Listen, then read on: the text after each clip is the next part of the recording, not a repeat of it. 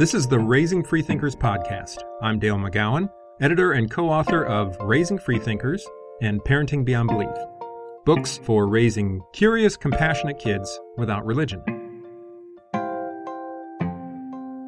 This is the last of three episodes on fear.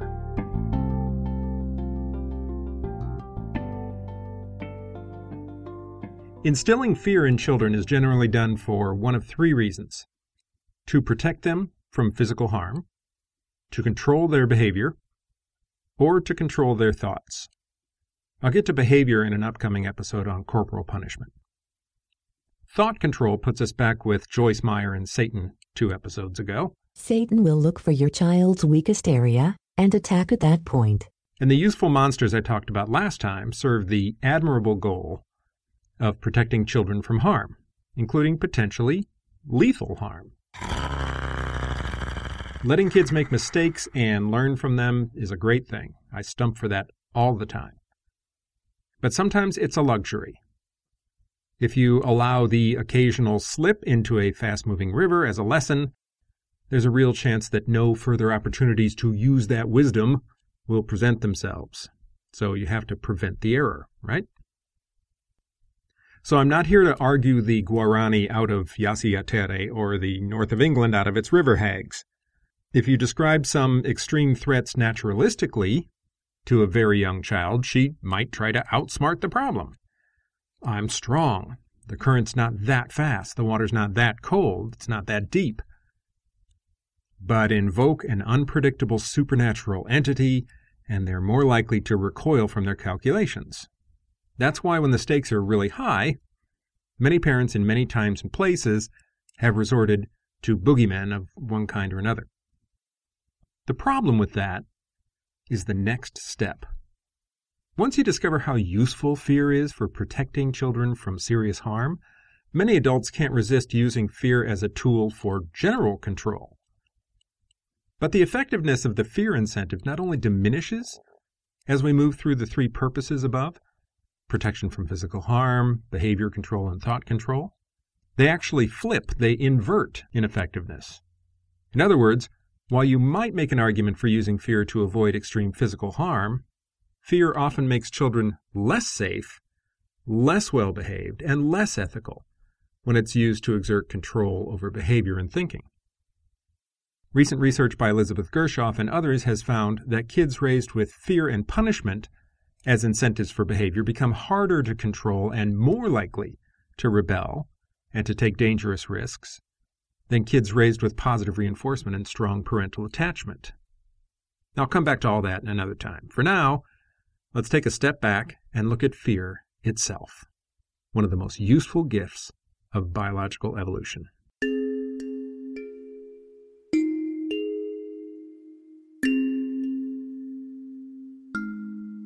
Here's a quick story. About 11 years ago, a few days before Thanksgiving, my daughter Erin was in fourth grade, and we were in for the parent teacher conference. Her teacher described a class assignment they had just done related to Thanksgiving. The students had been asked to write a short description of something for which they were grateful, the usual thing.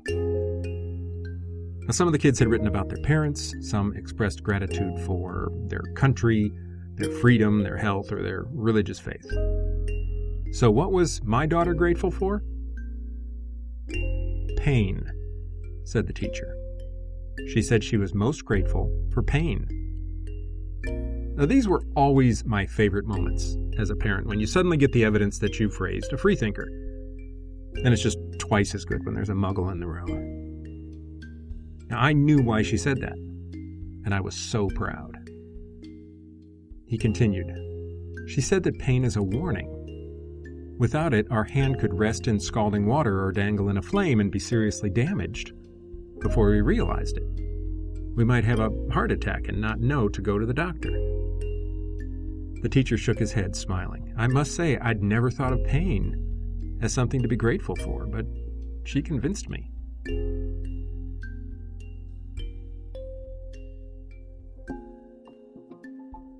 Now, there's a very simple way to understand the process of natural selection. Imagine an early human population. Half of the group has inherited a given characteristic, the ability to feel pain, for example. while the other has not. Does the feature confer a greater likelihood of surviving to reproduce? An inherited ability to feel pain clearly does. Individuals with that ability will pass their genes on at a higher rate than those without it. The pain response will become a higher percentage of the total gene pool in each generation as it's passed on. And within some finite number of generations, by a simple process of proportional increase, the whole group will have the ability to feel pain. That's natural selection in a hundred words. Now apply the same standard to fear. Group A in a given population has a genetic tendency to shrug off the dark shape moving furtively in the peripheral view and dances at the edge of windy cliffs. Deep, cold, fast moving water is an invitation to a cannonball dive, and nighttime seems like a great time to go looking for firewood in the forest, right? Group B has a genetic tendency to feel dread and caution in these same situations, to fear and therefore avoid those situations. Well, there's little doubt which set of genes will still be humming a hundred generations later. So before we spend too much time bemoaning fear, it's good to take a minute to appreciate the useful evolutionary gift it is.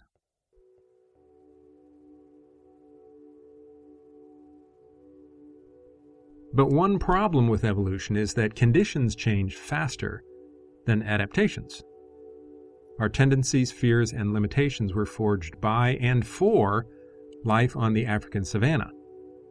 More than 120,000 hominid generations were spent at the edge of extinction before we began to settle into more stable agricultural communities about 11,000 years ago. Only 500 generations have passed since then, and just 20 generations since the start of the scientific revolution. It's way too little evolutionary time to shape our brains and our behavior in any significant way.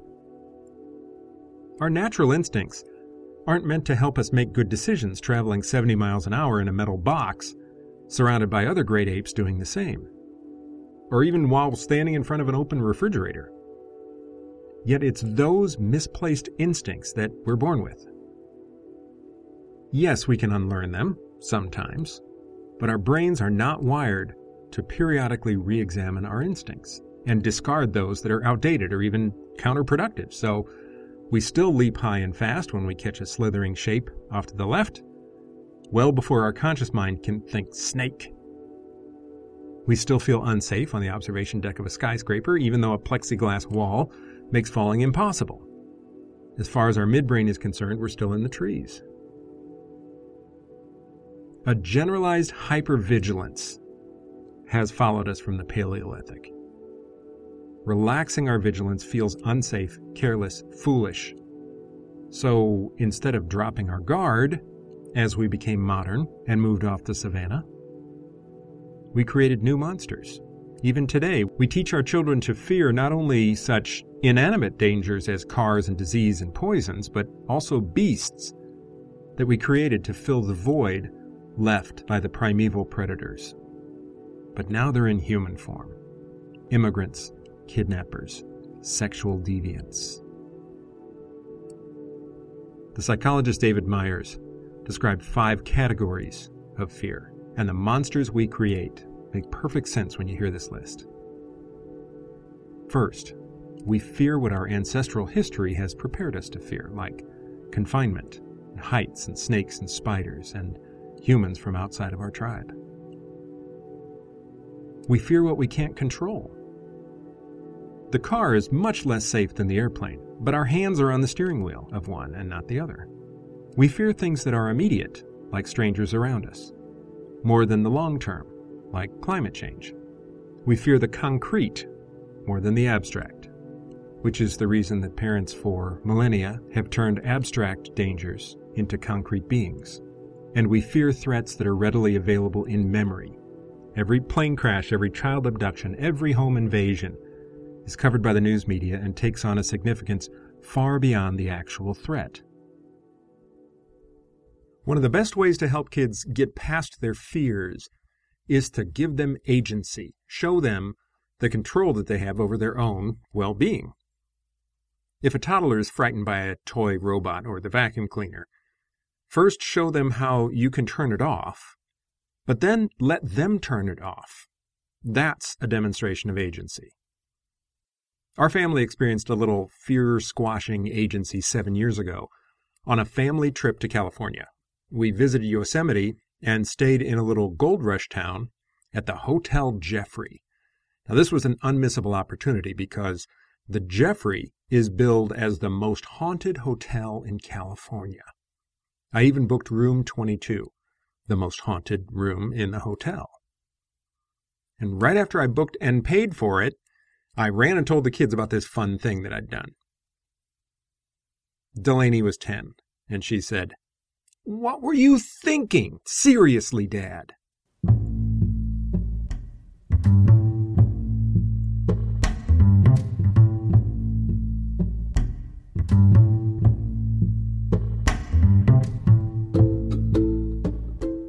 Well, most of the hotels near the park are already booked, I said, and this one had a lot of rooms available, and they're uh, they're cheap. Gosh, I wonder why, she said.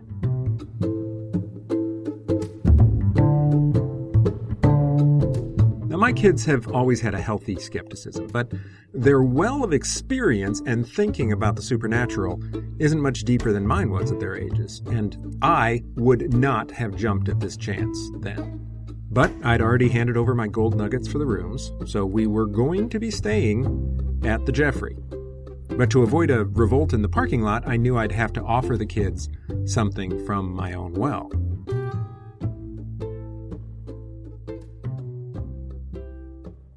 My biggest breakthrough in thinking about religion was realizing that I didn't have to search for the deity to decide whether I believed.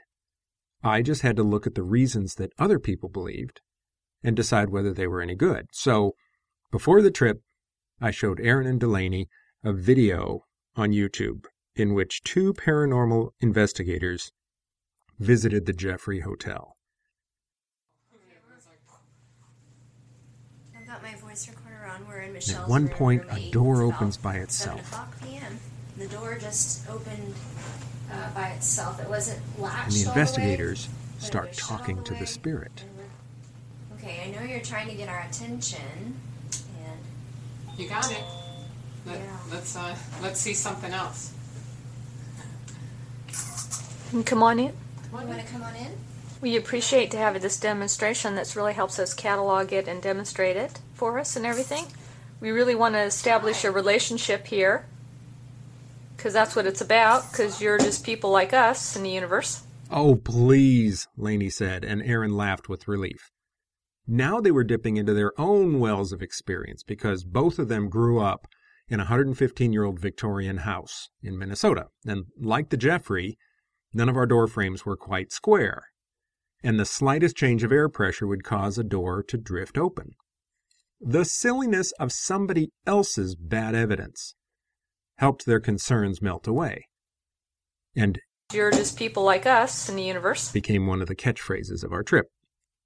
So, I thought we were done. Ha! We pulled up in front of the Jeffery a few weeks later, and it was perfect. Old place, gaudy wallpaper, dim lighting, wood creaks and paint peels. No check in counter. You get your keys from the bartender at the Period Saloon downstairs. We got the key and a little something extra a ghost detection kit.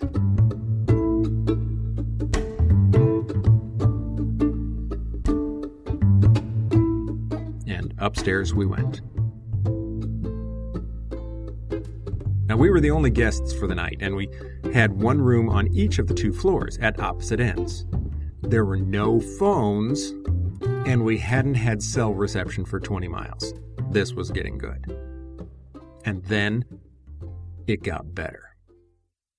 Once the saloon emptied out, even the staff left. They locked the door and left. We were now the only people in the building.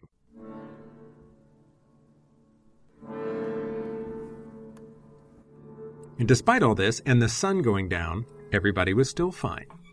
Until Becca opened the ghost detection kit.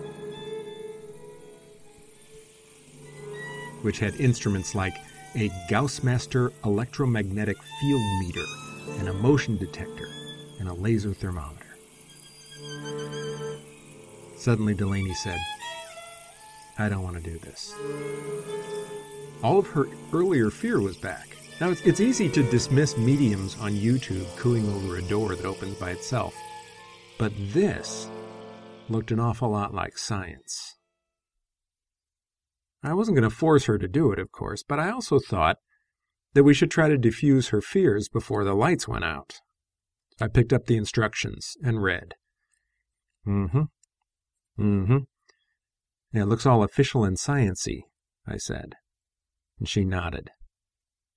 Well, there's a word for that. It's called pseudoscience, which means fake science. Something pretending to be science that isn't. From nothing more than that explanation, she suddenly looked visibly relieved. Not completely, but better. Just knowing that there was a word for the fakery gave skepticism a form of its own, something she could hold on to. I read the instructions aloud for one of the gizmos. If the reading is between 0.3 and 0.5, you may be in the presence of a spirit. We turned on the meter and pointed it at a corner. The needle went up and down from 0 to 0.6. Now, they said that means there's a ghost here, I said. How do we know this isn't the normal variation for the thing? She shrugged. We don't, I said, and they know we don't know that. So they make up numbers to freak us out and sell ghost detection kits. Two minutes later, we each had a device and were tiptoeing Scooby style down the dark hallway, humming scary music, pointing at shadows and giggling. Now, all of the room doors were open, so we went into other guest rooms, scanning everything as we went, needles bouncing and lights flashing. By the time we got back to our room, they were back to the reaction they'd had to the video. We had given them agency and experience. The best thing we can do to help our kids avoid the negative consequences of being raised fearfully is to raise them to feel confident and secure. And as it turns out, we know from child development research just how to do that. You start with a responsive and stable home life. Build a strong attachment with parents and other significant adults. Don't hit or humiliate them or let others do so. Encourage them to challenge authority, including your own. Make them comfortable with difference so they don't have to fear it.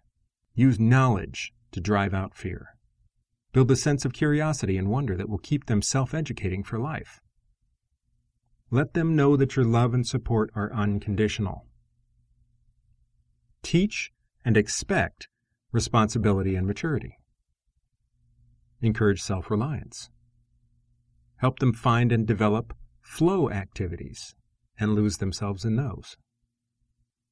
And with any luck, they will pass that confidence and security on to the next generation.